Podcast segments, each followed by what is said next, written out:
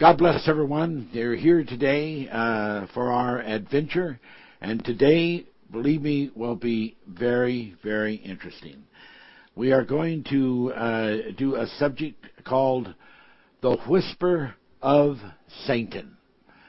So, fasten your seatbelts, prepare your brain by following the advice of the Bible, which says, gird up your minds gird up your minds as we get into this uh, absolutely, uh, what shall I say, far out, far out subjects. okay.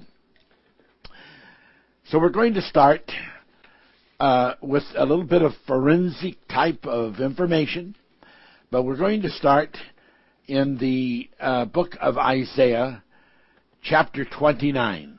So turn in your Bibles because I'll be there for a while. We'll be in the book of, Revel- of uh, uh, Isaiah, chapter 29. Excuse me. So, we're going to notice some things here. And I'm going to be teaching you a little bit about uh, how to be a detective, a for, forensic te- te- detective. Chapter 29, verse 1. Woe to Ariel. To Ariel. Now we'll stop right there. The subject starts off with a, a warning, which is woe. And then we have a name here, spelled A-R-I-E-L, and we have to take note that at the end of the name is El, which means God or gods. And it can be divine gods or it can be, you know, uh, anti-divine gods.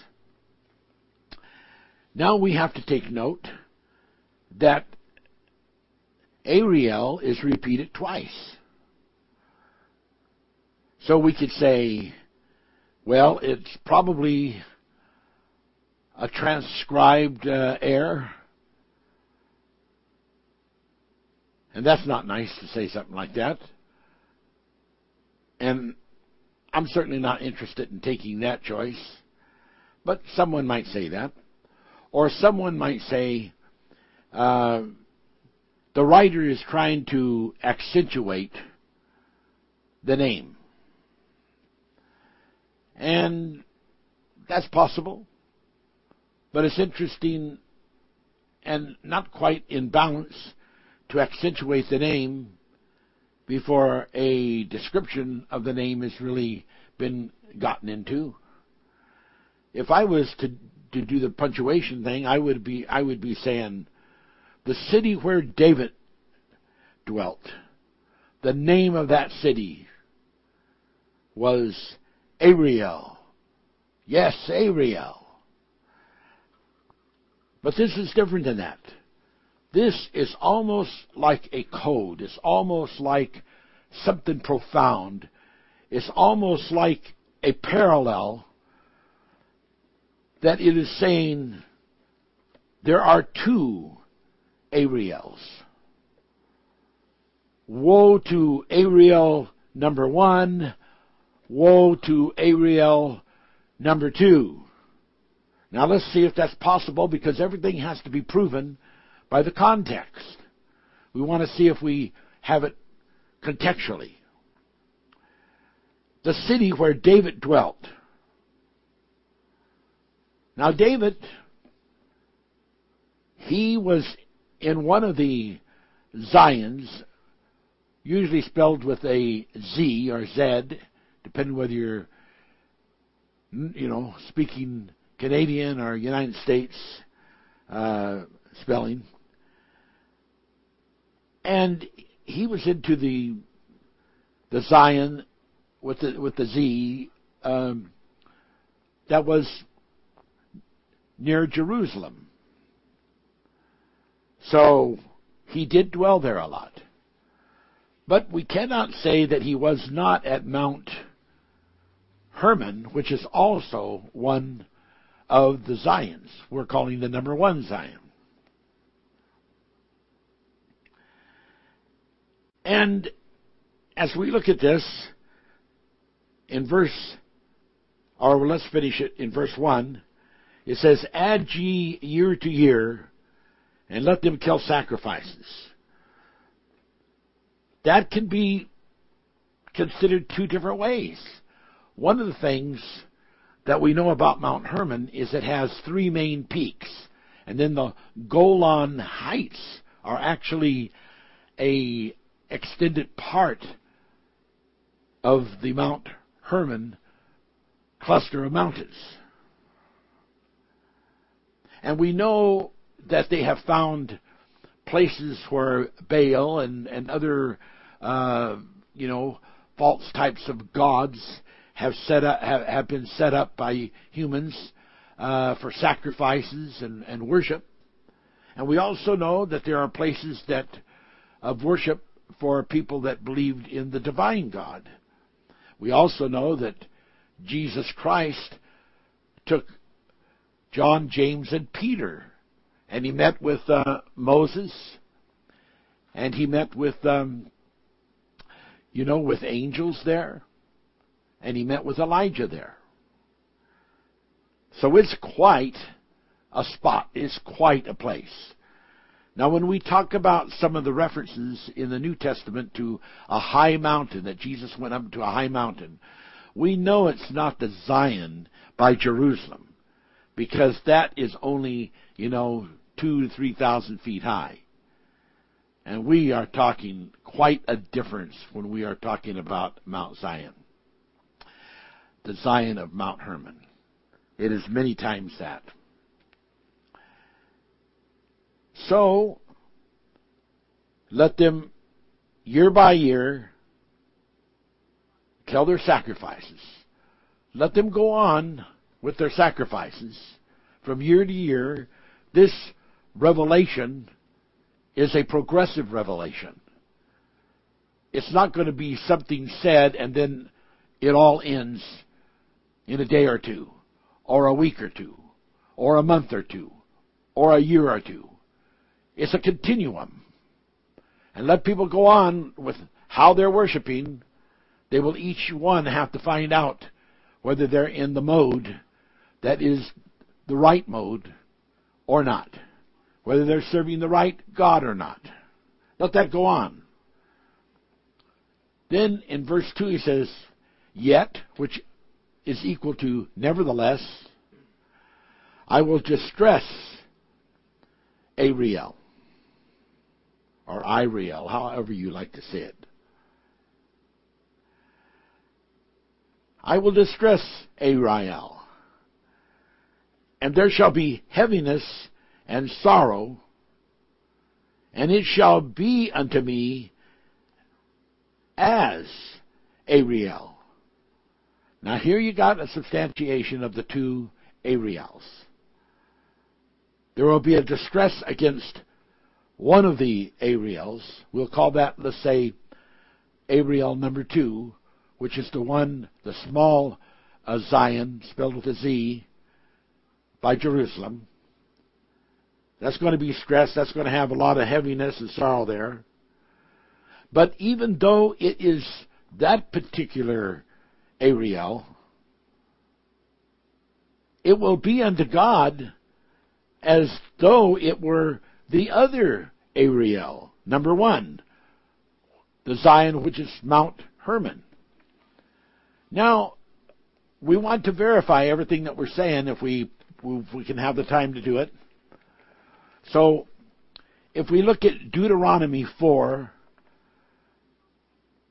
verse 48, Deuteronomy 4, verse 48, then we have the proof. We have the forensic proof by Scripture.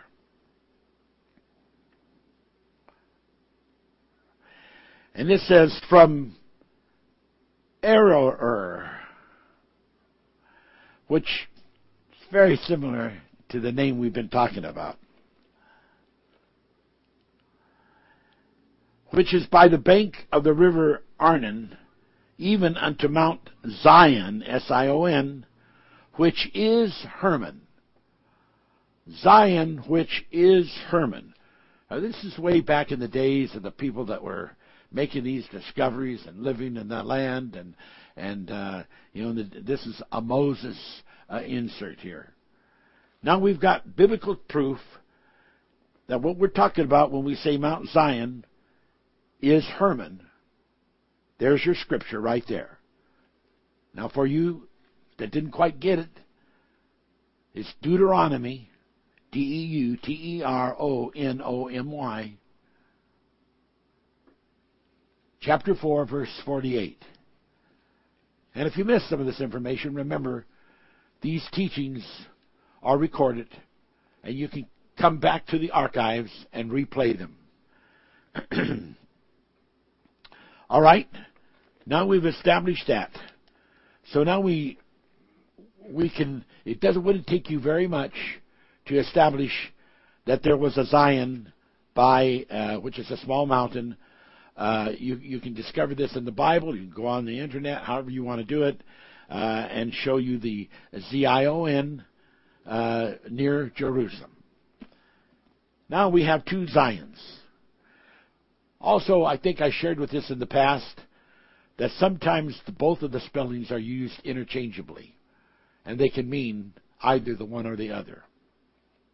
I would also like to say, and this is an important thing to make a mental note of, that the Zion, Z I O N, or Z I O N, in Jerusalem is a proxy for the Zion, S I O N, which is Mount Hermon.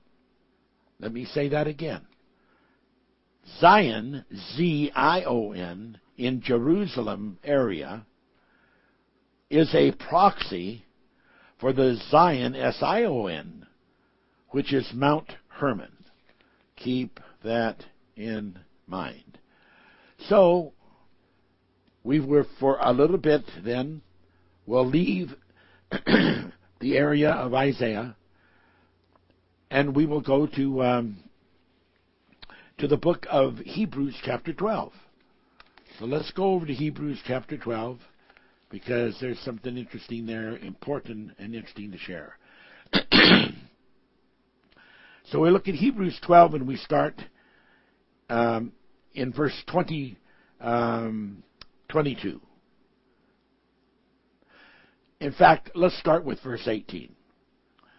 For you are not come unto the mount that might be touched, that burned with fire, nor unto the blackness and the darkness and the tempest.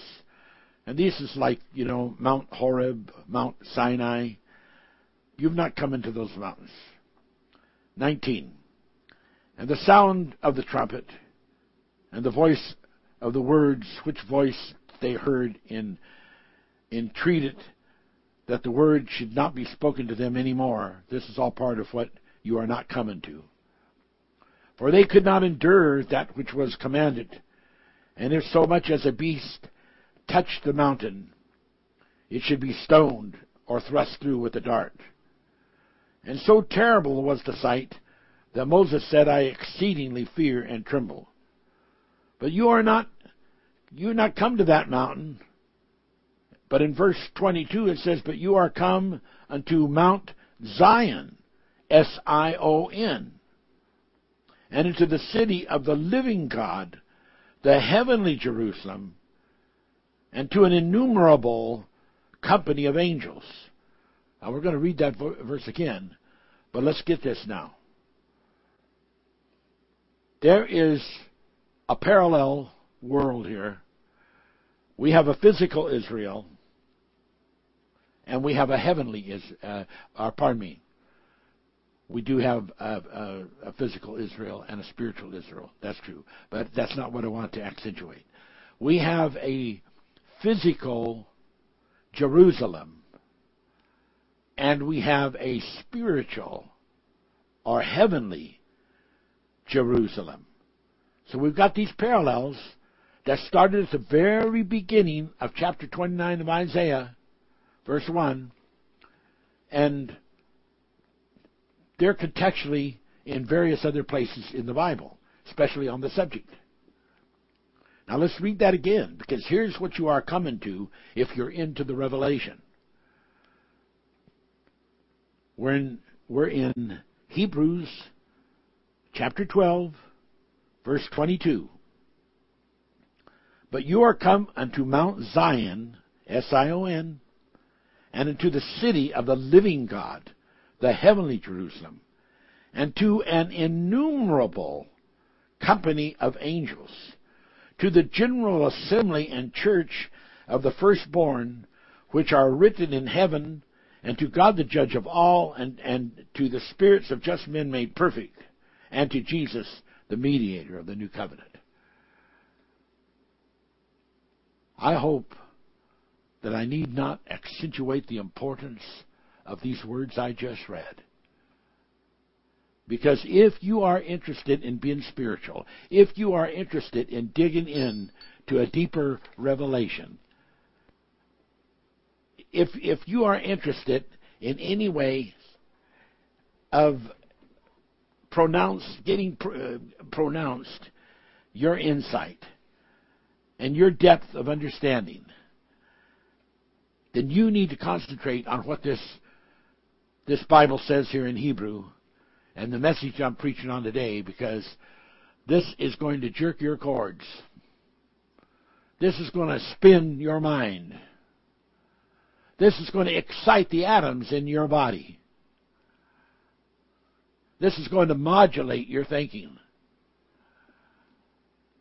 This is no minor subject. This doesn't belong to anything associated with mediocrity. And so, here we go. Let's read it again, verse 22. Hebrews chapter 12. But you are come unto Mount Zion. Is Mount Zion important? Which we have shown and proved forensically and biblically that it is Mount Hermon? Yes, it is. Why is it so important? Because listen to what it says. You are coming to Mount Zion and to the city of the living God, the heavenly Jerusalem, to an innumerable company of angels. Now, I, those angels are there for a reason. They're keeping some kind of a balance because that is a sacred spot. They're invisible. You can't see them. People aren't looking and seeing them except as their eyes are open to be able to see. And we'll get into a case uh, of the Bible in which when people's eyes are opened and closed, there's a difference of whether you can see or not see these spiritual things that are actual and even literal. And so, just as much as you cannot see the angels, you cannot see that there is a city of, a, of a, the living God. And we're going to show you how that that city of the living God is presented. And when you you see this and hear this, there's going to be some multiple jubilees start dancing inside of your spirit and, and, and soul spirit. Praise be to God. Yes, the city of the living God and the heavenly Jerusalem, an innumerable host of angels, it's all involved in the general assembly of the church and the firstborn, which are written in heaven. It is an important place because it really represents some something awesome. All right, I think I think I think we covered that subject. I think we can go back now to uh, to the book of Isaiah, and we're beginning to get the picture. We're beginning to see this duality, this parallel that exists. Verse 3 And I will camp against thee, and he's talking about the, what is causing the distress and the heaviness. When we first read about it in verse 2, it's almost like some kind of human emotion that a whole that a whole crowd of city people have. But when we get into the third verse, that distress and that sorrow and heaviness is personified. And the Lord reveals that personification by saying, I will camp against thee. And he makes those discomforting, distressful things to take on a personification, a person. I will camp against thee around about, and will lay siege against thee with a mount. And I will raise forts against thee. Obviously, we're talking about a war. Now, it's very, very interesting that these three peaks that are on Mount Hermon, that there is revelation in the Holy Manifest that teaches that there is a camp of, of demons and satanic figures that have set up a perimeter in which they are in charge of maintaining as a footing and that also, as we see by these scriptures, that God has His representations there. So there is a state in which there's a kind of deadlock between these two forces as they're waiting out for the year by year sacrifices of the different people to the different gods to flow in the continuum.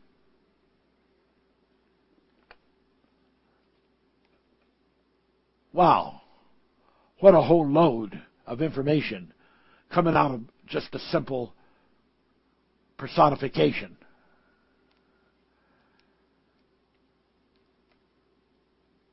But you don't make a siege, verse 3 of chapter 39.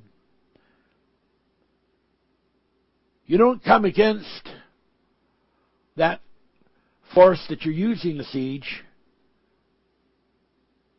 with a mount, which means the other mount, because we're already talking by the name Zion, which means Hermon, as one of the two Ariels. And you don't raise up forts against the other mount unless there is a state of challenge and war that is going on in the angel world between opposite forces. Then here's a prophecy speaking against that personification.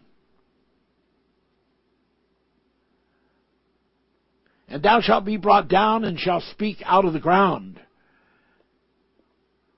And thy speech shall be low out of the dust and thy voice shall be as of one that hath a familiar spirit. Out of the ground, and thy speech shall whisper out of the dust.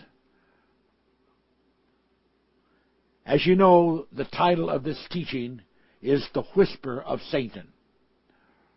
Now here is the amazing, absolutely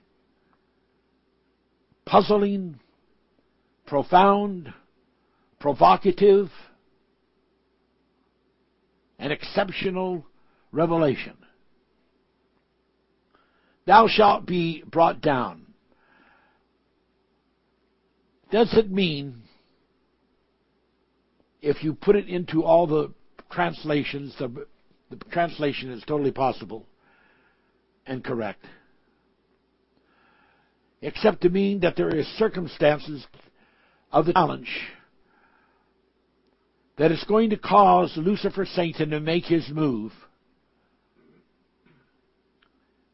And in making this move, he is going to do something that in all the annals of the uh, of the scriptures there is nothing anywhere else that describes the extent of what this uh, verse in, in chapter 2. That he is going to send his energy, his spirit, his charge into the ground in a copy of what Jesus did when Jesus spoke to the thief on the cross and said, This day wilt thou be with me in paradise. And in the teachings of the Holy Manifest, we teach that that was upper Hades, which is a hell, but it's called paradise because it's upper Hades instead of lower Hades. But it's still a death camp. And the Bible talks about that in, in, in the book of Peter. I'm going to read that to you because it is so important for us not to miss any parts of this incredible revelation. I don't want you to miss this, and I want you to understand it. And I want to talk slow enough, clear enough, yet emphatic enough for you to be turned on to this so that the, by no possibility do you miss the emphaticness of this awesome, absolutely incredible revelation. In the third chapter of 1 Peter, it talks about in verse 18 how he, his spirit was quickened. And according to being quickened by the Spirit, Verse 19, by that episode by which, that episode by which also he went, so he means also in addition to being quickened from any death in his flesh, he went and preached unto the spirits in prison, which sometimes were disobedient when once the long suffering of God waited in the days of Noah while the ark was preparing, wherein few, that is, eight souls were saved by water. Now, hang and hold on this, ladies and gentlemen. Get this. Jesus had to go down into the depths. It wasn't lower Hades, but it was upper Hades, and it was still into the depths. And he went there and he set spirits free, and he loosened them from the prison that they were in. Now there is a strange thing in the angel kingdom and in the kingdoms of, of the principalities of light and the principalities of darkness. And what that strange thing is, is that there is a balance of good and evil. And if you open one door, it allows the opposite door to be opened. Because there's a, this is a parallel world that we live in.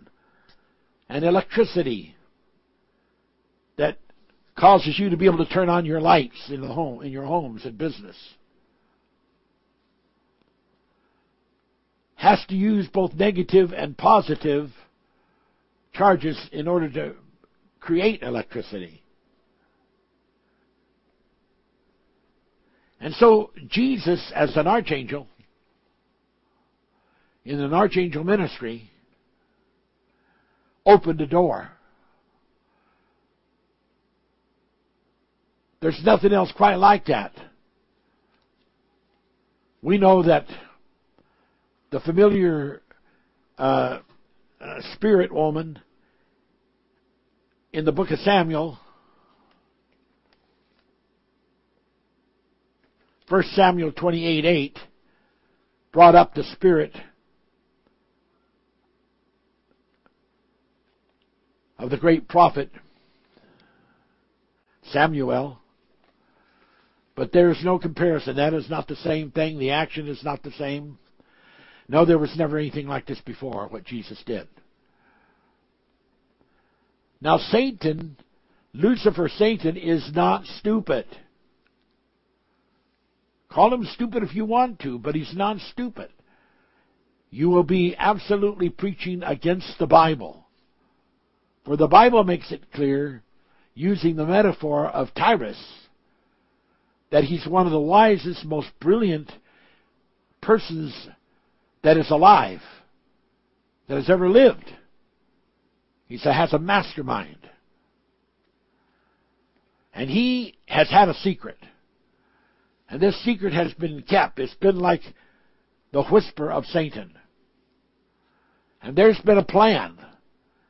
And the prophet Isaiah, who, who has been credited by words of Jesus Christ, even in the New Testament, for being able to see his day as Abraham also saw his day.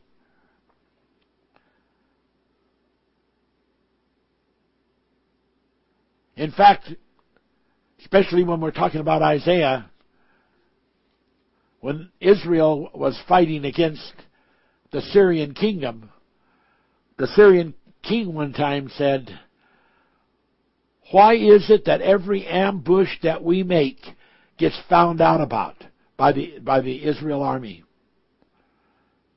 Tell me who it is among us that is betraying us. And they said, Dear Sir, King, Your Honor, Your Majesty, it is none of your people that are betraying you. But there is a prophet in Israel, Elisha by name, who is telling all the secrets that you are whispering in your bedchambers. And every plan that you make, he's revealing it. Well, you see, Isaiah was like that. Isaiah knew these things and could prophesy these things. Just like Elisha was known. And I'll, t- I'll talk a little bit more if I have time about this Elisha event that happened as a result of that. But let's keep on with this story. So, the whisper of Satan has been in the plan, the secret plan of Satan for a long time. And that plan was, hang and hold, to go down into the depths of hell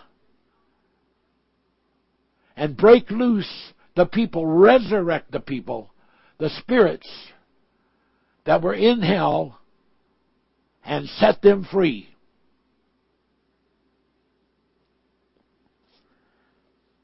And so when he spoke with this whisper into the dust, He spoke as one that had a familiar spirit, as one knowing these people.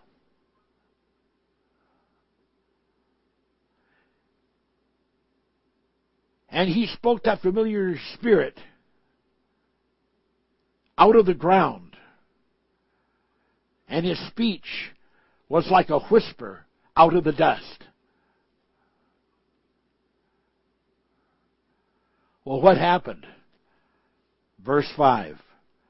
Moreover, the multitude of the strangers shall be like small dust. He spoke it into the dust. Does that remind you of, of Genesis? Where God spoke into the dust of the earth and created humans, made bodies for the spirits? Of course it does. He spoke into the dust because he was creating new bodies for these spirits to come and take. He was creating an army right out of hell. Some of the most brilliant spirits that ever existed. He's bringing them in.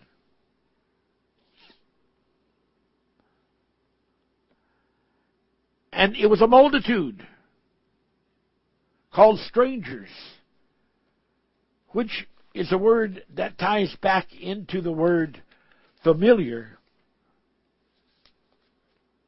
which going back into the roots is a word that means come from other persons.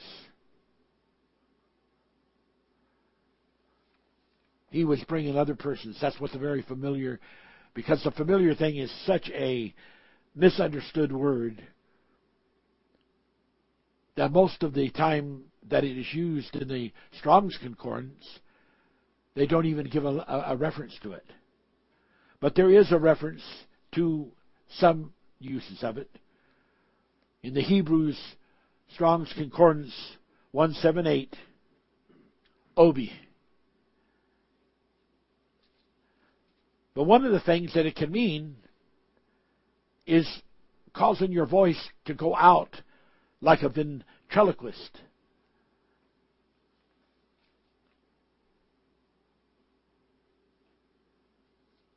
Now at this at this move, when he made this move, he didn't only open hell, but he decided with his incredible brain and wisdom on a plan that he had come up with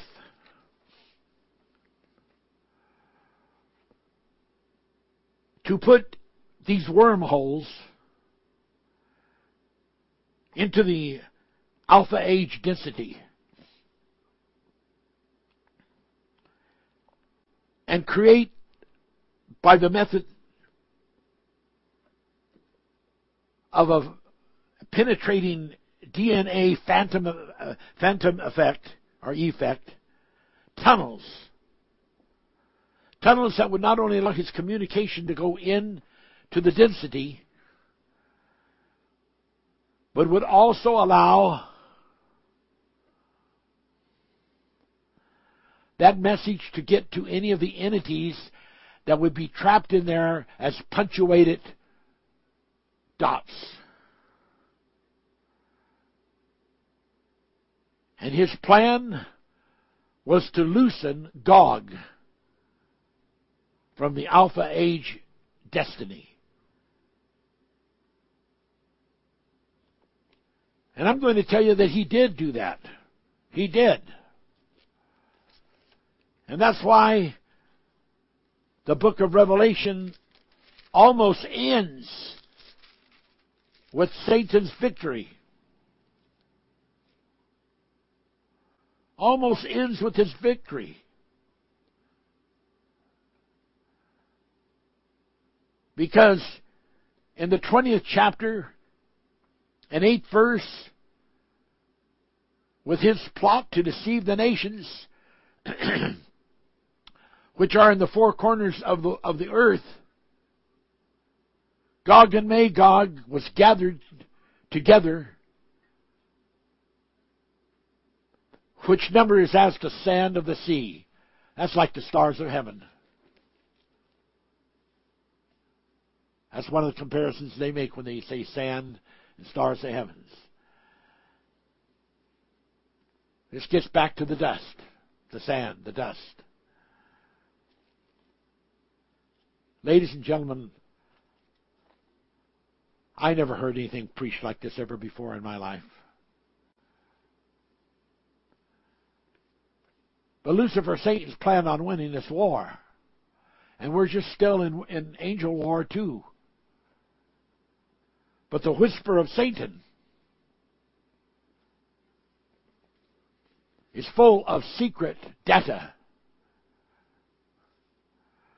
That's why God is calling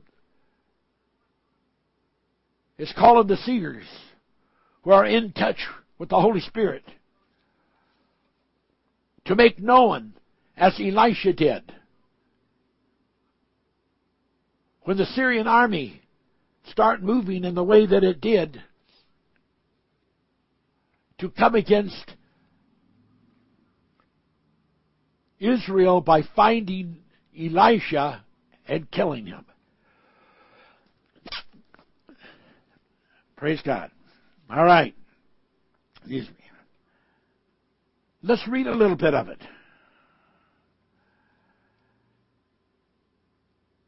A large contingency of, of an army of chariots and soldiers from the Syrian king and Syrian army came and compassed the city where Elisha was. Second Kings chapter 6 Verse 14. Therefore sent he thither, talking about the king of Syria, horses and chariots and a great host.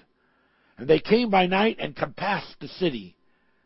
And when the servant of the man of God, Elisha, was risen early and gone forth, behold, a host compassed the city, both with horses and chariots. And his servant said unto him, Alas, my master, how shall we do? And he answered, Fear not. For they that be with us are more than they that are with them. And Elisha prayed and said, Lord, I pray thee, open the eyes that he may see. And the Lord opened the eyes of the young man who was the servant, and he saw. And behold, the mountain was full of horses and chariots of fire around about Elisha. These were the angels, multitudes of them, a greater army than anything the Syrians had even thought to put up. And Elisha, as a seer prophet, had an understanding and had the power to access them, both in visibility and invisibility, to those people that he was dealing with. And the story goes on, and you, I don't have time to read it, but he leads those people into captivity, but then sets them free. And after that, they stay away from Israel for a lot of years. But you could read it. It's chapter 6 of Second Kings. What intrigue. Nothing artificial here. And I want to say to you this. If you're going to believe the things that I'm telling you, it'll be because you are believing the Bible. But if you have problems believing these supernatural, incredible things that the Bible says happened, then of course you're going to have problems believing me. But if you can't believe the Bible, neither will you be able to uh, believe advanced scientific things that are coming up the road. So you really need to gird up your mind and start cranking up your thoughts. Sharpening your eyes because incredible things are coming. They're coming up the road. So now we've got this revelation of the whisper of Satan and his plan to open up hell and to put those people in, into, into bodies and his plan to penetrate the Alpha. And his mission project is a well-known book of uh, Revelations revelation about the star wormwood being cast into the ocean, into the waters. The effect of Gog and Magog is going to be something absolutely incredible. We are talking about a real force of principalities here. Gog was one of the most powerful forces ever created by God, created prior to the universes in the the Alpha Ages. And that's all going to come to bear with one of the greatest wars that are angelic wars of principalities and powers, and also including multitudes of the entities from past worlds.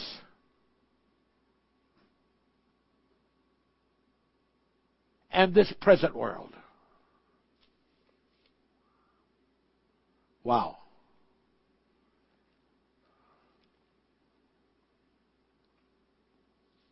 This is exciting. It could almost be said to be scary. It is not minor. It's the wormwood, the star wormwood that was described that falls into the, the ocean of the people on earth and begins to do its work for Lucifer.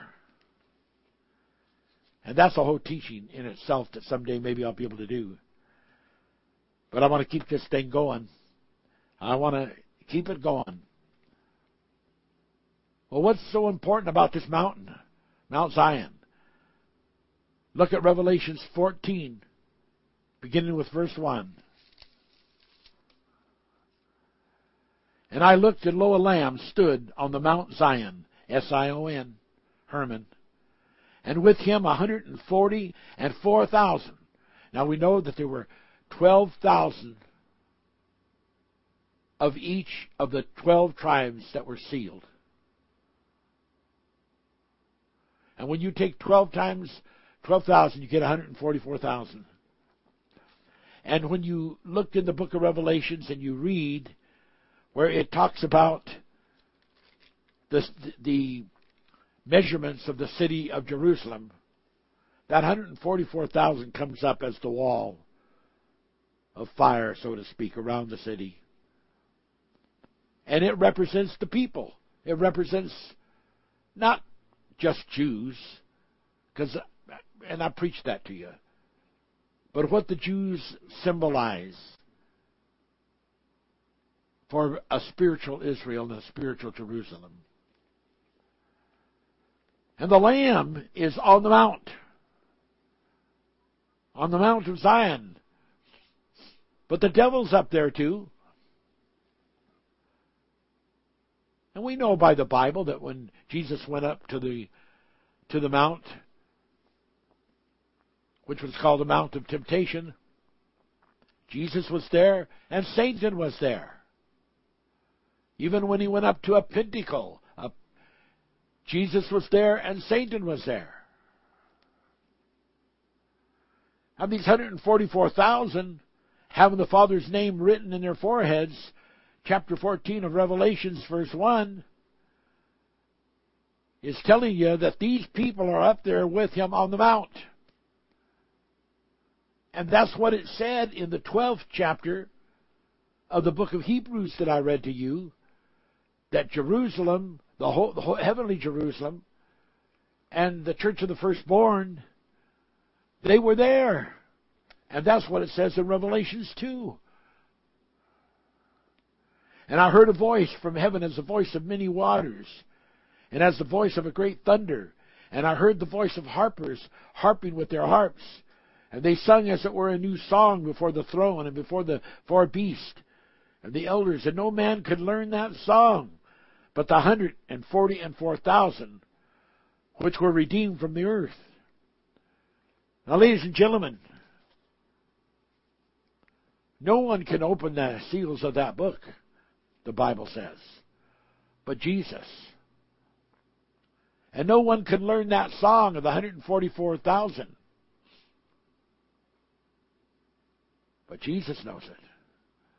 And that's why the teaching of the Holy Manifest of trans assimilation, taking on the life that Jesus lived inside of us, not mocking his style or, or trying to copy his style, but that love, that call, that uh, administration of destiny, taking that on and trans assimilating it into your life will allow you to understand what that song is, and you will be able to sing it. You're not alone. There's angels involved in helping out. And people say, what are all these UFOs and what are all these Siths? What are all these things that people are seeing? Well, in verse 6 of chapter 14 it says, and I saw another angel fly in the midst of heaven. There's all kinds of them there flying in the midst of heaven. And this one it says, having the everlasting gospel to preach to them that dwell on the earth, and to every nation and kindred and tongue and people. Those flying Ziths and, and Zooks and, and Planidomes are on a mission. And that mission has a message. And the only ones that are going to be able to help people to see this message are those people who understand the revelation in chapter Revelation, verse 119, when God told John to write the things which were past and present and future. That it has to be the full Alpha Omega contingency. That which was, that which is, and that which is to come. And, and any prophet that cannot see into the past and only exhorts about the present time and talks about maybe sometimes a prediction or for the future, they're just prophets. They're not seers. It takes a seer to look back in time. And those are the ones that the Bible says are going to have the, the ability and it's going to be revealed to them. Going to be revealed to them the seven thunders. Because it said that is something that is revealed to the prophets. Those things were revealed to the prophets before they became friends with, with the Christ Spirit. The Bible teaches us that Jesus said to his disciples, I no longer call you servants, because the servant does not know what the master of the house does. Therefore, from now on, I am calling you friends, because the friends know what the master is doing. And so, we have come through the servanthood of being servants, and we have moved into this next order of being friends.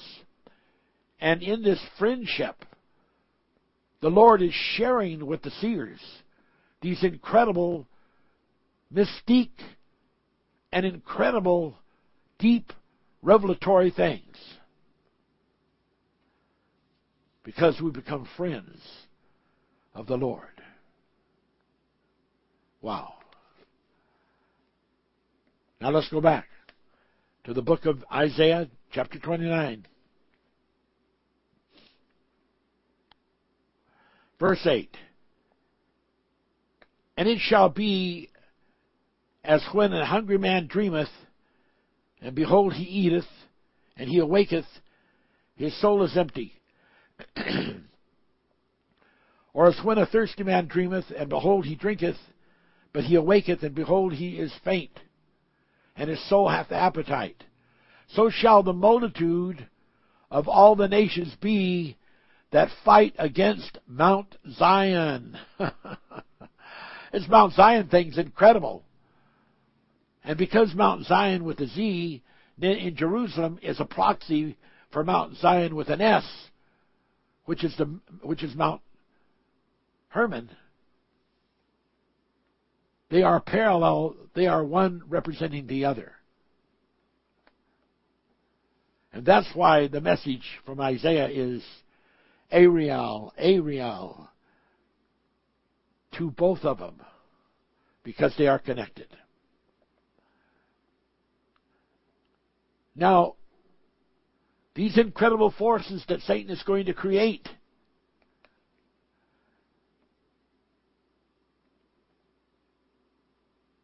the Lord is going to use a method of delusion upon them. And they will believe that they're doing the job for Satan they're supposed to be doing, but it'll be like a dream. It'd be like a dream when a person dreams and in his dream he eats, but when he wakes he's still hungry, nothing's happened. Or he's thirsty and, and he drinks, but when he wakes he's still thirsty and faint. And it says that's how it's going to be to them because that's the, the force and the power that the angels of God are going to put on them to put them into a delusion. And it says, so that the multitude of all the nations will be that way that fight against Mount Zion. And they're going to go into a drunkenness. Stay yourselves and wonder. Cry out. They are drunken, but not with wine. They stagger, but not with strong drink.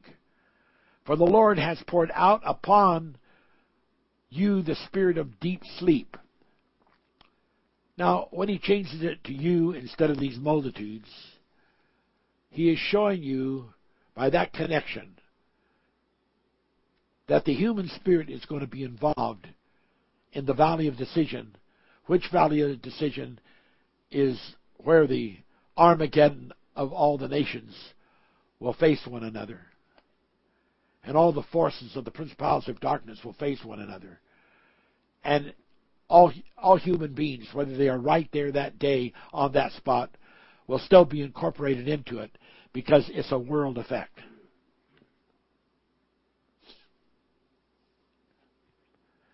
Now, someone says, "Where are you coming from? Where, where are you getting the the scripture for such a crazy thing to show that Lucifer is going into hell and doing that?" well, why don't I read it to you? Would that help you? Turn to the 14th chapter of Isaiah. Isaiah 14. And here's what it says in Isaiah 14 starting with verse 6, and it's talking about the king of Babylon, who is, uh, and, and, and the king of Tyre, who's metaphor as Lucifer, which it clearly explains that it is Lucifer in the 12th verse by saying, How art, thou, how, how art thou fallen from heaven, O Lucifer, son of the morning? So we see what the subject is. Now, in the eighth verse, or the, the sixth verse rather, speaks about Lucifer as being the person who smote, smote the people in wrath with a continuous stroke. It's like taking a pickaxe and just tapping on a big, huge rock that looks like you could never break it up, but just in a, with a continuous stroke, without stopping. Sooner or later, a big crack comes, begins to fall apart. That's a method that Satan uses. And he smote the people with wrath with a continuous stroke. He that ruled the nation, nations in anger is persecuted and none hindereth. The whole earth is at rest and is quiet. They break forth into singing. Yea, the fir trees rejoice at thee, and the cedars of Lebanon saying, Since thou art laid down, no filler has come up against us. Okay, here we go. Here's when the the whisper, the whisper of Satan, begins to take place when he goes into hell. Says, Hell from beneath is moved for thee to meet thee at thy coming. It stirreth up the dead for thee, even all the chief ones of the earth. It is raised up from their thrones all the kings of the nations. Now, they do have a question. They do have a question. And what is that question? Well, what that question is,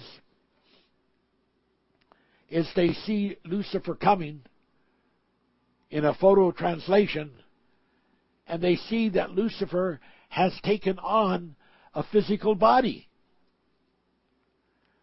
And they are really confused about that because they know how interference, inter, how interfering it is for a person's spirit to be trapped in the body of the human flesh. But what they don't know is that this is a special a body. It's a, it's not just an android. It's more than that, but it is a laminated body. And the name of that laminated body is Cosmocrator. And if you want to you know, look up information on that, you can. There is information about the Cosmocrator in Strong's Concordance. And you can look that up for yourself. K O S M O C R A T O R, Cosmocrator. And I'll be getting more information to you on that. But what the name means is world leader. World leader. So hell has come up to meet this cosmocrator, who they know is Lucifer Satan. And their question is, well, have you become like one of us? Because that whole thing about being in the human body was caused us to be weak. We couldn't use the power of our spirit in the way we once were able to. Well, he proves to them that he is not affected that way. He proves that to them. And it's just absolutely incredible when that is understood. Just absolutely incredible. And we're going to get into some just almost beyond belief things. And I just hope we have the time to do it. And it looks like we do. Because it's, so exciting. So awesome. Wow. And we're going to show you some other examples about when one door is open, it opens another door. And how that this is what Lucifer Satan does when he goes into hell and when he uh, does the wormwood into the Alpha Ages. We're going to show you scripture for all of this. Lord willing and Lord give me the time here. We don't finish it tonight, we will come back. We will not uh, be defeated by a little bit of time because there's too much at stake here. Way too much at stake. Blessed be the name of God. Blessed be the name of God. Okay, so now we have got the scripture where we see that that his pomp went down to the grave, Isaiah 14:11. And the worm is spread under thee, and the worms cover thee. Isaiah here, seeing these things, did not understand that that was part of the method that Lucifer was using. Even Jesus referred to this thing about worms. And in more than one scripture, he referred to where the worm dieth not. Jesus understood that. He understood that out of hell thing too, because he was involved in loosening those spirits out of hell, where the worm dieth not. But Lucifer got into this worm thing in a special penetrating kind of way.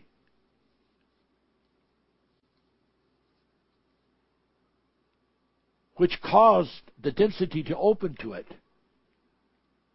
which is quite a complicated technical story to tell, and way too scientific and too deep and involved to add on to this teaching tonight. But perhaps in the future I will be able to do that. It is all extremely interesting. Now, the Cosmocrator, if you want to look that up in the dictionary, Strong's Greek Concordance. Turn to 2888. 2888, the Greek Dictionary Concordance. And you'll see Cosmocrator, Cosmocrator as a world ruler connected with Satan. It's in the book. Just take a look. Blessed be the name of God. Blessed be the name of God. Now, let's go on and let's look at um, in um, Ezekiel. And if I can, I think it's Ezekiel 28.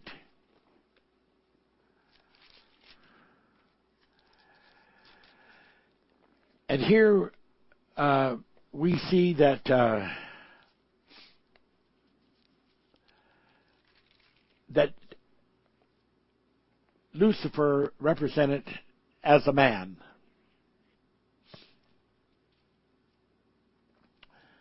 is prophesied about. And it tells in the 26th chapter in the 19th verse that this island of Tyre, where Lucifer is going to set up the new United Nations off the coast of Lebanon, says, I will bring up the deep upon thee. Great waters shall cover thee. And when I shall bring thee down with them that descend into the pit, with the people of old time, and shall set thee in the low parts of the earth, in the desolate places of old, with them that go down to the pit, and I shall set glory in the land of the living. But then what does it say? I will make thee a terror. He's going to be a terror, but then after that, something's going to happen, and the manifest tells the story. I'll not be getting into it tonight. Thou shalt be no more. Though thou be sought for, yet thou shalt never be found again, saith the Lord God. And this is because of the of the laws that he broke when he went into the into the alpha ages, especially. Wow. Now back to the 28th chapter.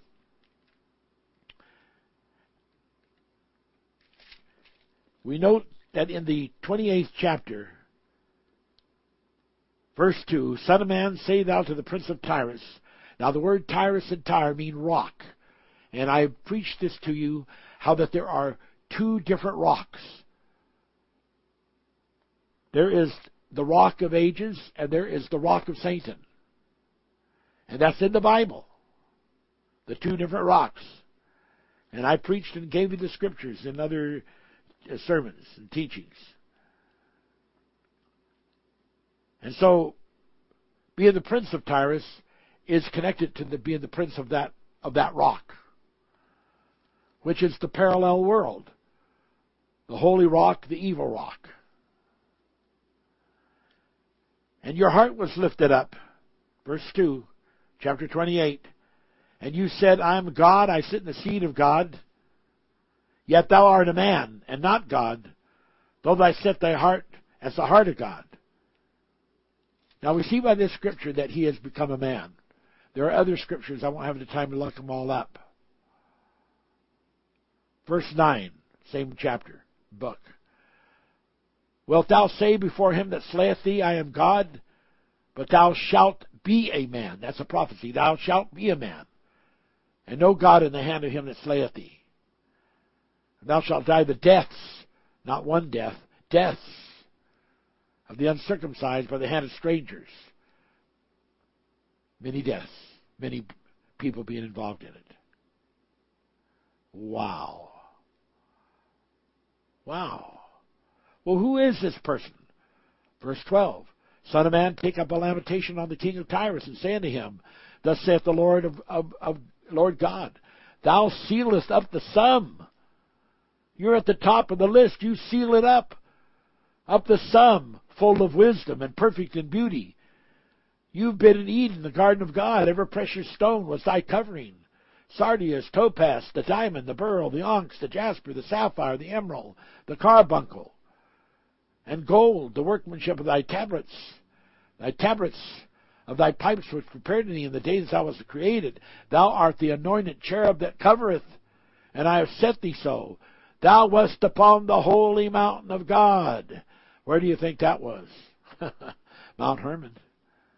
Thou hast walked up and down in the midst of the stones of fire. Thou wast perfect in thy ways from the day thou wast created until iniquity was found in thee. Ladies and gentlemen, I've verified forensically the story of Lucifer becoming a man, Lucifer going into hell.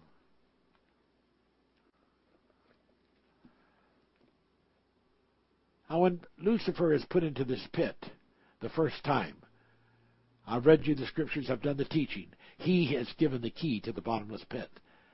He can go and come anywhere within the bottomless pit, which is not the earth, but is space.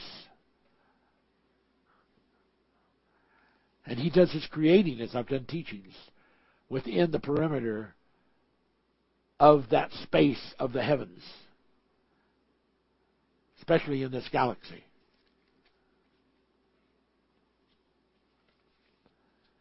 Now, what are some of the things that are going to happen? What are some of the things that are going to be done?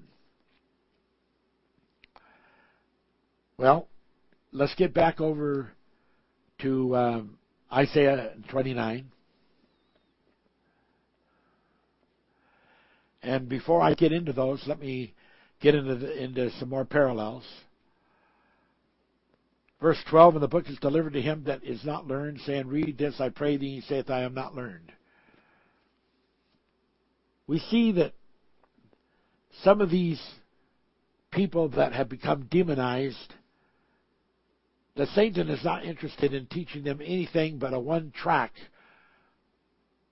con- contract to do his bidding and all they need to know is this one thing, and he's not interested in them reading the holy book.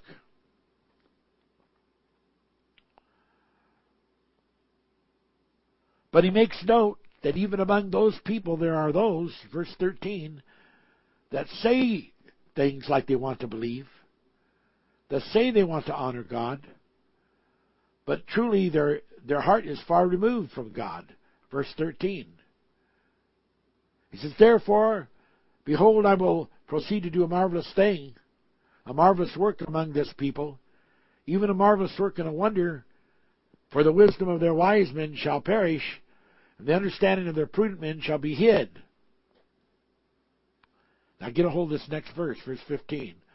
Woe unto them that seek deep to hide their counsel from the Lord.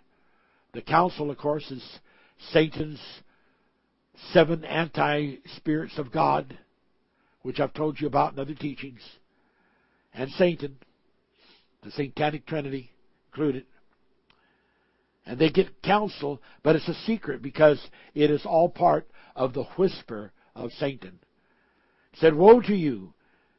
That's the same woe that it starts out with at the first verse of the first part of chapter 29. Woe to Ariel, to Ariel. Woe. We got the woe here again. To them that seek deep. They go deep. They go deep into the, like that whisper into the dust. To hide their, their counsel from the Lord. And their works are in the dark. And they say, Who seeth us and who knoweth us? Now get a hold of this next verse. Surely your turning of things upside down shall be esteemed as the potter's clay. For shall the work say of him that made it, He made me not? Or shall the thing framed say of him that framed me, It has no understanding? Now I'm going to take the time to explain this particular verse. Because I know there are some people out there that teach that this verse is about Peter when he was turned upside down and crucified upside down. And that this revelation about the the potter's clay is the mystery of iniquity mentioned in Thessalonians that will one day be revealed. And that's all tied into this thing with Peter. And I want to show that that is not the case. But first, I want to show you. how People say, "Well, does it say anywhere in the Bible that Peter was crucified upside down?" Uh, yes, it does. Some people say, "No, no, it doesn't." That's only in tradition, and that's only quoted by some of the Catholic uh, writers who have written in ancient Christian literature that that was what happened to Peter. Well, I'm sorry, but you're not correct. So I'm going to take you over to the story and I'm going to read it to you and interpret it so that you'll know that it actually is in the book, the Gospel of John, if you'll turn there, please. And this is a really real treat for you people because I don't think anyone on earth has ever told you this before. But I couldn't guarantee that. Now Jesus is talking to Simon, the son of Jonas, which is Peter. Verse 17 of chapter 21 of, of the Gospel of John. Gospel of John, chapter 21, verse 17. And he saith unto, unto him the third time, Son of Jonas, lovest thou me? And Peter was grieved because he said unto him the third time, Lovest thou me? And he said unto him, Lord, thou knowest all things, thou knowest I love thee. And Jesus said unto him, Feed my sheep. Verily, verily, I say unto thee, when thou wast young, now get, get a hold of this one. Get a hold of it, hang and hold it. Verily, verily, I say unto thee, when thou wast young, when thou wast young, thou girdest thyself and walketh whither thou wouldest. But when thou shalt be old, thou shalt stretch forth thy hands, and another shall girt thee, and carry thee whither thou wouldest not. Now listen to this.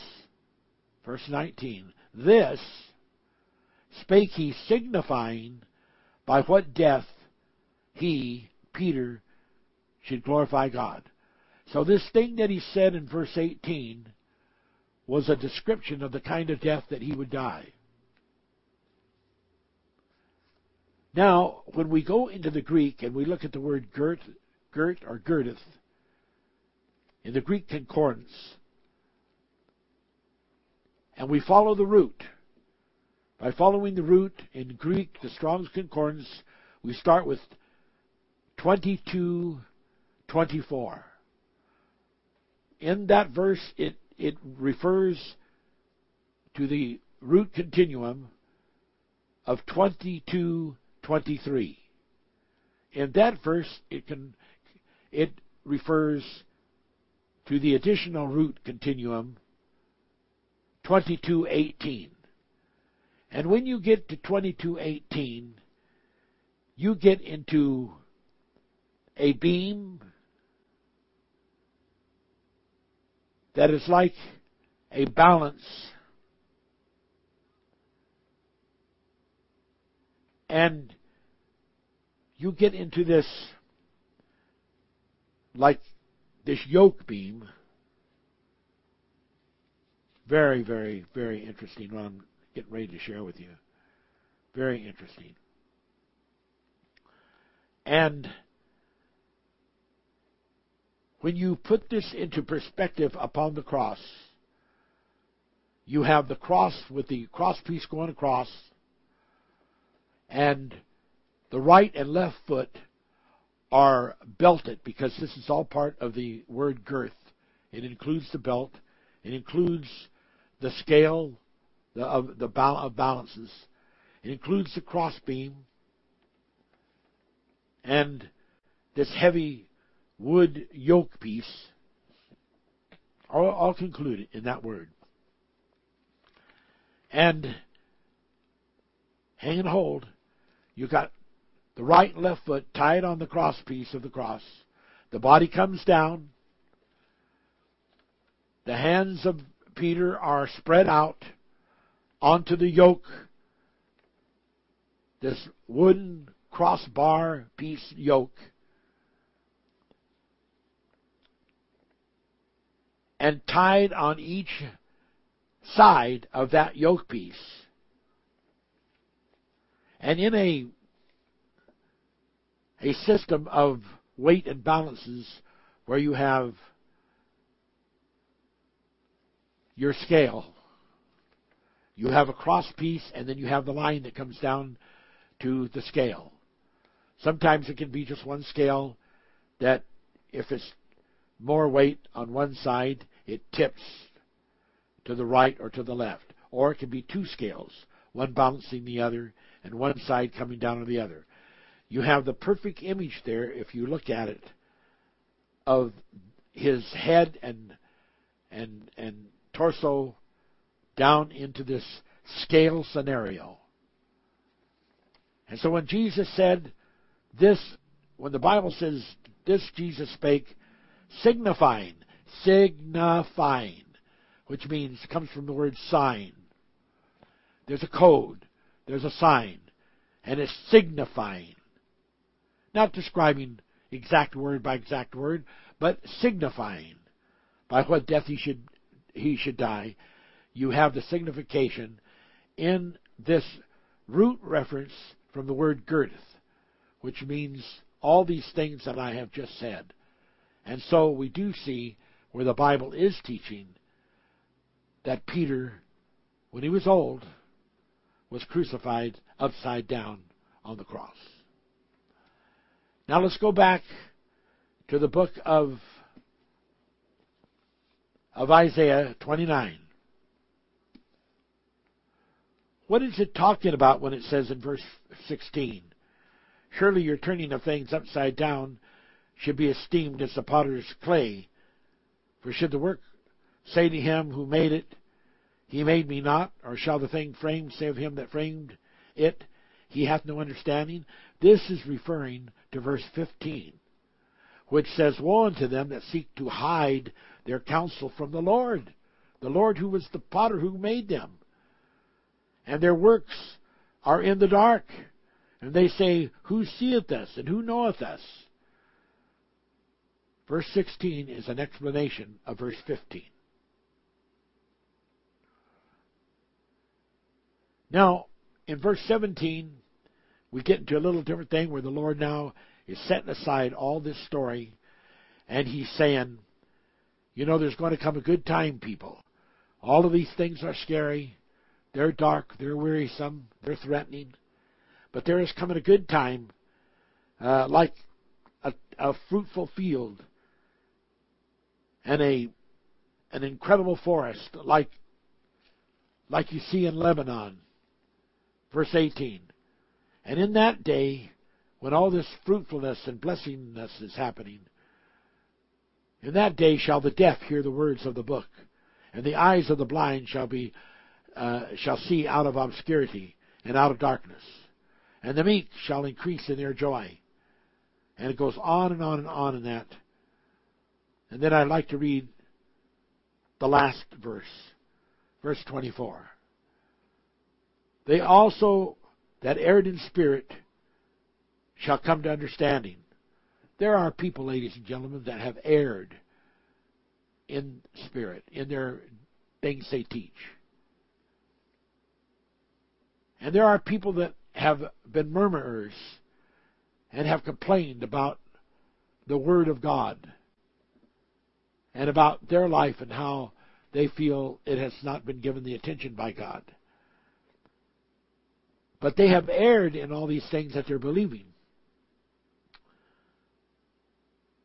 But the Bible says the day is coming that they also uh, who have erred in spirit shall come to understand. They're going to come to understanding. And they that murmured shall learn doctrine. There are great days ahead. Great days ahead. Now, I want to get into this thing, which is the whisper of Satan, and what all it involves with these people who are going to be brought up from hell. But first, we want to talk about the two doors. The examples of what happens on one side can happen on the other side. And so we're going to show you some of these things, and uh, you will find it extremely, extremely interesting. Extremely interesting. So, we're going to start off uh, by talking about uh, transfers. Turn with me to uh, Corinthians 4 6. 1 Corinthians 4 6. And this is just in a very simplistic way to show you that Paul even understood this thing about being able to do transfers. So in 1 Corinthians, let me read and share this with you 4, fourth chapter, the sixth verse. And these things, brethren, let me go up. Let me read verse 5. Therefore judge nothing before the time, until the Lord come, who both will bring to light the hidden things of darkness, and will make manifest the counsels of the heart, and then shall every man have praise of God. Doesn't that go along with chapter 29 in those scriptures I was reading? Like over there in verses uh, 15 and 16? Now listen to this, verse 6. And these things, brother, I have in a figure transferred to myself and to Apollos for your sakes, that ye might learn in us not to think of men above that which is written, that no one of you be puffed up for the one against another. Now we see that it was a ministry in modern times to be able to understand the power of transfer. And two of the greatest ministries of, of the dispensation in which Paul and Apollos lived actually was Paul and Apollos. And they were involved in this transfer. They were involved in, in the power that that has. Now, turn with me to Numbers 27, back in the Old Testament, to the book of Numbers 27.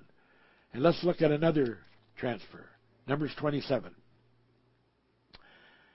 27 verse uh, 20. Now, Moses is to set Eleazar the priest before all the congregation and give him a charge in their sight. That's chapter 27, verse 19 of Numbers. And then in verse 20, and thou shalt put some of thine honor upon him, that all the congregation of the children of Israel may be obedient. This isn't just saying, okay, well, we're going to give him credit for doing some of the honorable things that Moses did.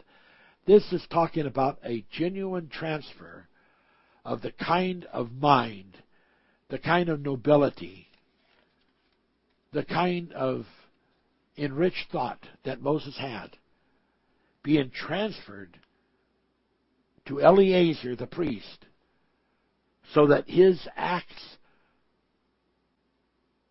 would include natural acts imbued in him by this transfer of honor. His Bible, ladies and gentlemen.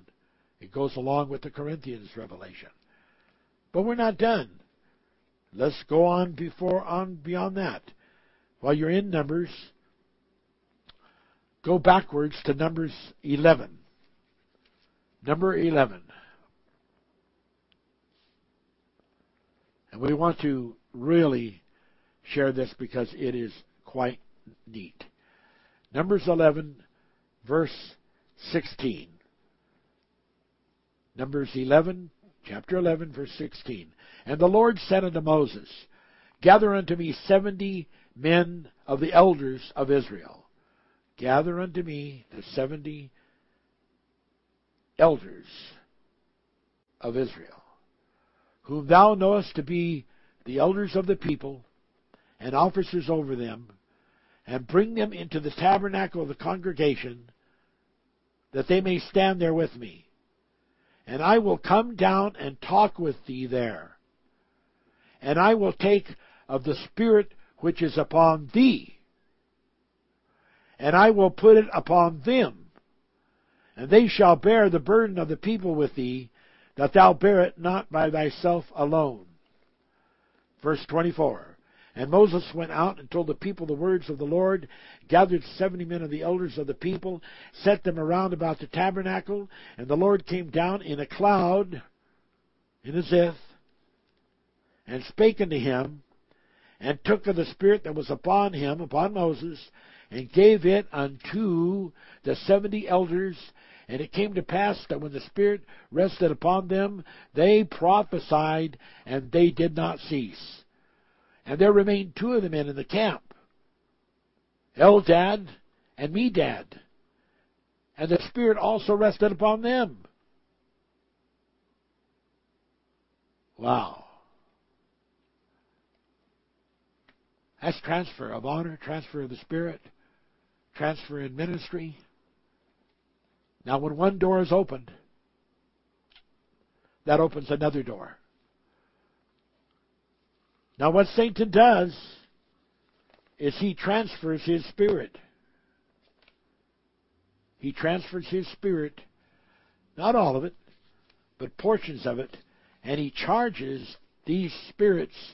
He gives them this dust that creates this new body, new bodies for them, and then he charges them with his spirit. Someone says, ah, oh, there's no scripture for anything like that. Oh, yes, there is. Yes, there is. Turn to, Revelations 13, and this is just part of it. I don't have time to go into all the scriptures. And I stood upon the sand of the sea. Revelations 13, verse 1.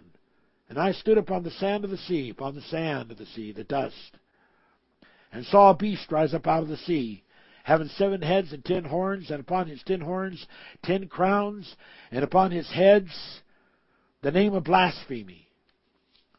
And the beast which I saw was likened to a leopard, and his feet were like the feet of a bear, and his mouth as the mouth of a lion. Keep that in mind, lion. And the dragon, and if you look up in the scripture in Revelations, Lucifer, Satan, is that serpent and dragon. And the dragon gave him his power and his seat and great authority. Now, there you have the transfer by the Bible of the power and the seat and the great authority, not all of it, but portions of it transferred to this creature coming up out of the deep, out of the depths. Come on, people. You're being given revelation here. You should just be praising God.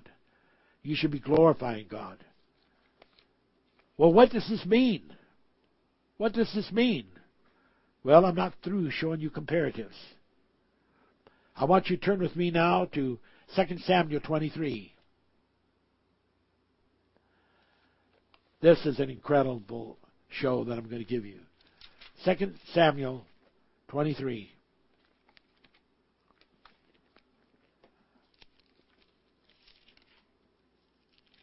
Because this is awesome. It's a little different side to it, but it's still, you know, it's still there.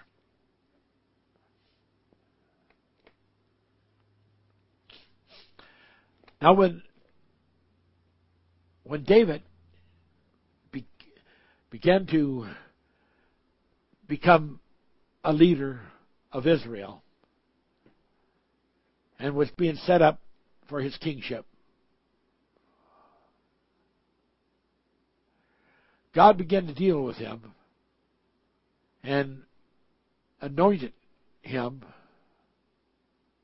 of the God of Jacob, as it speaks in 23, verse 1. And he began to cause there to be a gathering unto David.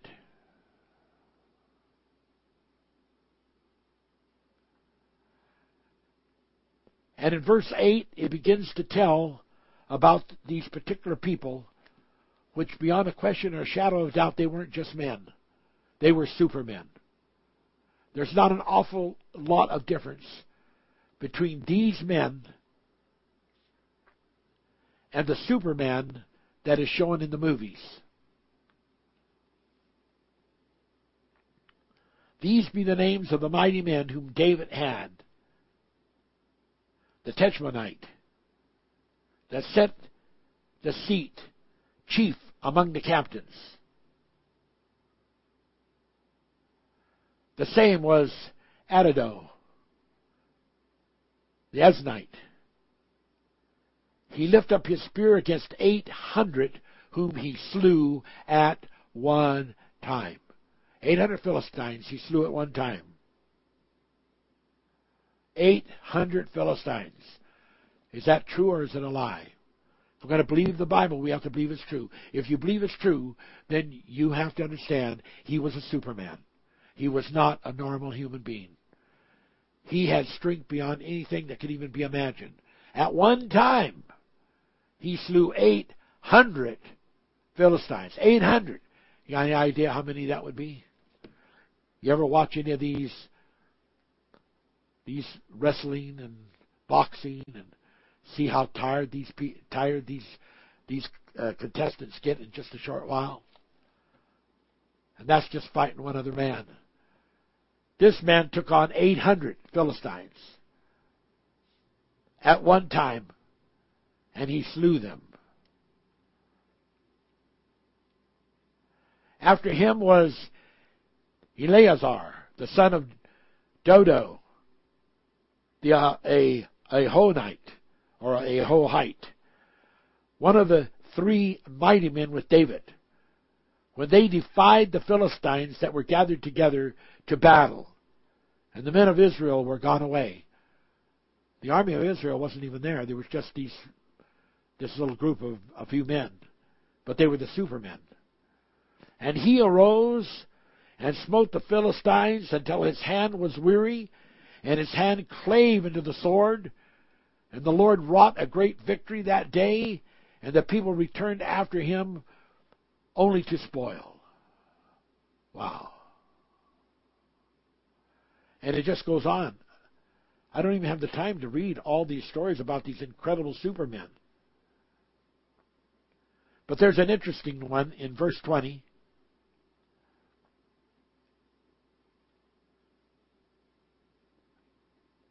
Benaiah, the son of Jehoiada,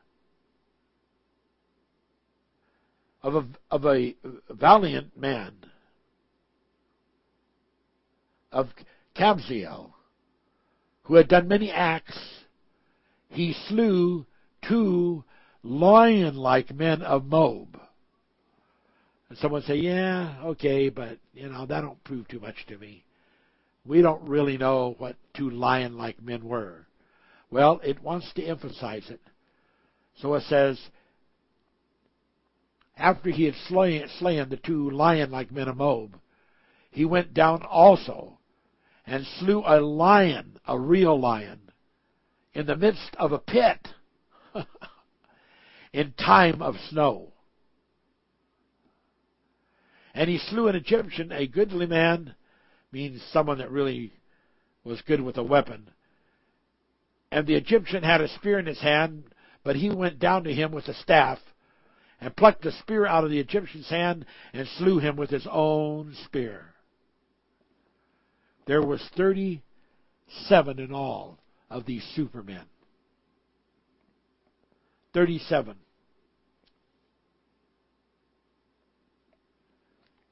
Now you need to know and understand a door is open there. God endowed those men to be supermen. And we're not even being told in a broken down fashion of all the incredible things that they did, of how high they could leap, of all the things they could do. But if you read the story in Joel, which I'm going to turn to right now because there's a little portion there that we should just read. In Joel chapter 2, it talks about in verse 2, the middle part, about a great people and a strong. It said, There's never been anything like it. This is a prophecy. Never ever happened before. Even take all the supermen that David had, they don't compare to these. Because there's never ever been anything like it. And there's never ever going to be anything like it for any more after that even to the years of many generations. The land is as the Garden of Eden before them, and behind them a desolate wilderness. Yea, nothing shall escape them. The appearance of them is as the appearance of horses and horsemen, so shall they run. Now we're talking about a combination of these people from hell and the mantis androids. And when you read in the description of the scorpion people, the mandroids, and, and these mantis. that's what it talks like. You know, about the horses, which basically is just talking about the, the engine power of the craft that they're in. And it says they can run.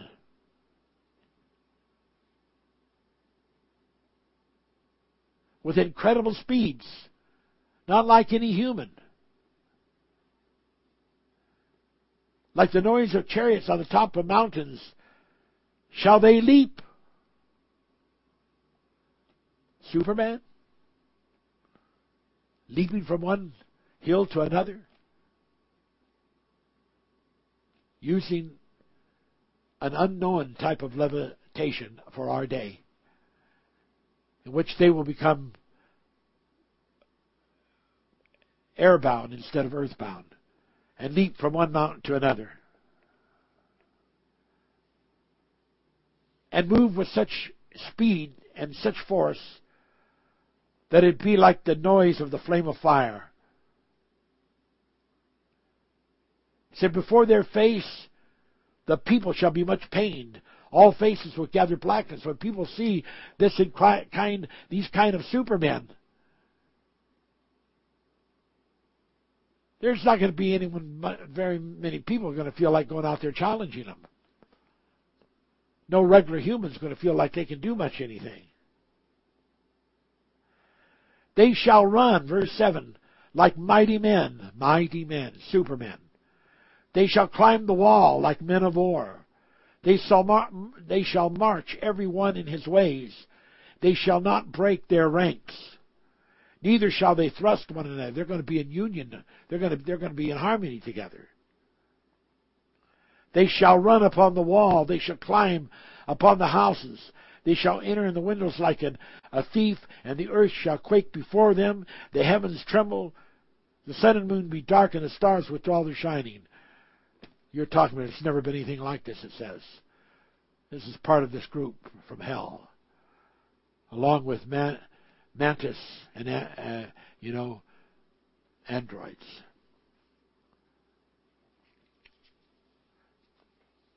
There's a great war coming. Yes, there's a war going on now, but these things aren't happening, and there's scripture that show that some of these won't happen until the end of the times. I don't have I don't have the time tonight to get into that.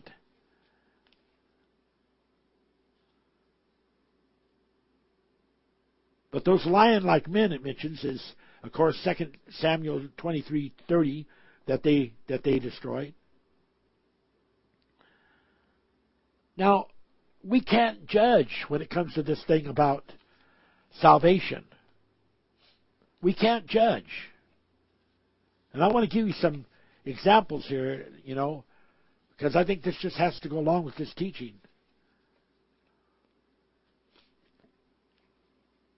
There was a, a king who was off the offspring uh, uh, of David.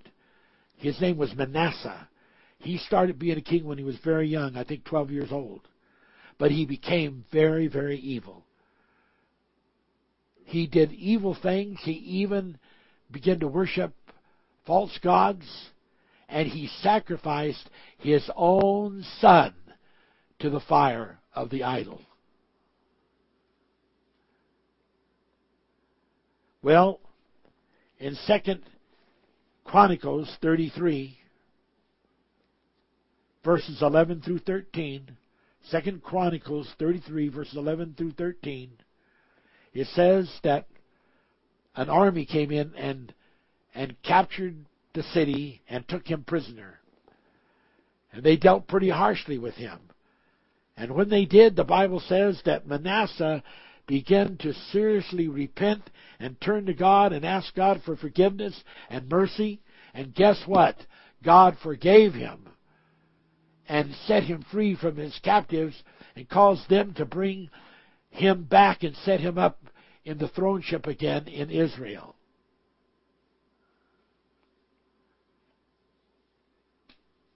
You just can't judge people, what God does, why He does it, how He does it. Because He knows everyone's being that no one else knows. Now, Let me look at this and see if this is the right scripture here in 1 Chronicles 10:13. I want to read something very different. And there will be some of you that will really hang into this. Yeah, First Chronicles chapter 10. Now Saul had gone to the witch, or the witch, but she wasn't called a witch, but she was called the woman with familiar spirits, and inquired about Samuel. And Samuel came up. And there's other things that he did.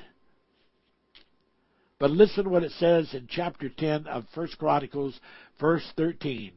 So Saul died for his transgression, which he committed against the Lord, even against the word of the Lord, which he kept not, and also for asking counsel of one that had a familiar spirit to inquire of it. Now, I hope you got what it said. It didn't say Saul died because.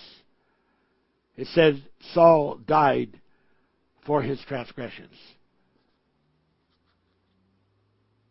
Saul died for his transgressions. Like Jesus died for our sins. Saul died for his own transgressions. That was the price that he had to pay. Saul died for his transgressions, which included not keeping the word of God, not obeying the, the prophecies that he was given by Samuel, and going to this woman with a familiar spirit. He died because of that and for that. He died for his transgressions. We cannot judge. We cannot judge. We can't judge Manasseh. We can't judge Saul. We just can't. And there are many, many other examples. Like the one in Romans 11:26, I believe that's the right one, that says, "And so all Israel will be saved."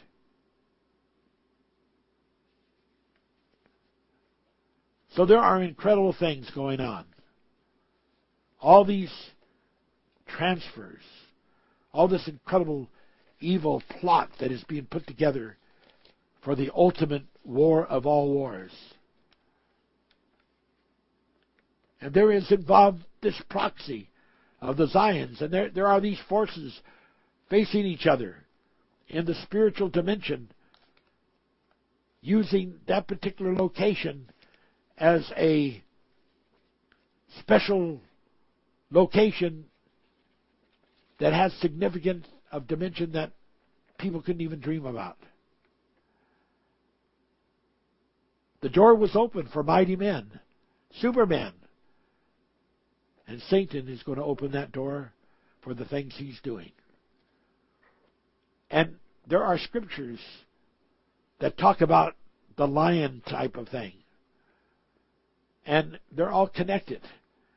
There's scriptures in Revelation which talks about the teeth and the head of the lions of these evil forces. Because there is sown into this all this plot of the whisper of Satan. And we can't even begin to imagine the trembling and the awesomeness that someday will come. The war goes on and on. But one day hell is coming up to meet the whisperer. But I want to tell you that just like with Elisha, as I close this, there are the good angels. In Exodus 14:14 14, it says, "The Lord shall fight for you." In Deuteronomy 9:3 it says, "The Lord goes before you as a consuming fire to destroy the giants and to bring them down." That's what it was. The subject was about.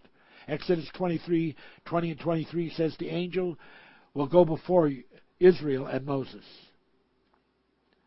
Exodus 34:24 says, "I will cast out the nations before you." Exodus 33:2 says, "An angel shall come to drive out a whole group of nations."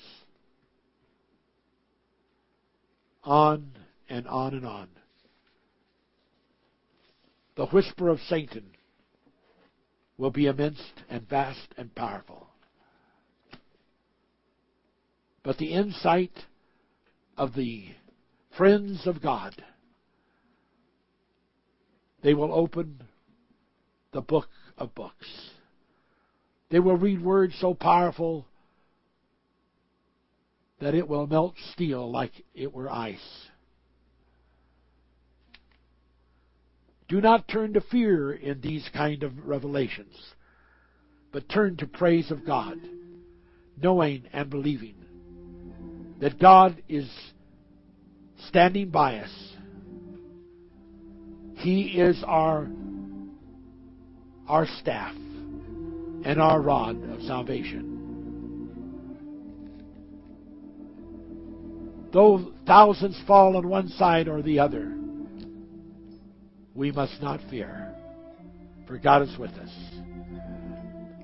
I want to direct my prayer tonight that usually I direct for people that need healing, for the 11 million starving Somalians that have fled to Kenya, but there's still no food there to speak of at all. And they are starving to death by the millions. Our Father which art in heaven, hallowed be thy name.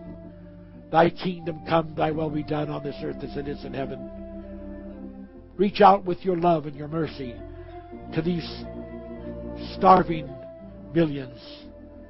Cause people around the world to be moved with compassion and urgency that these lives might be saved, that they must not suffer and, die of starvation. Your mercy, O Lord, we plead for. And we thank you and we glorify your name. God bless you. We love you. Amen.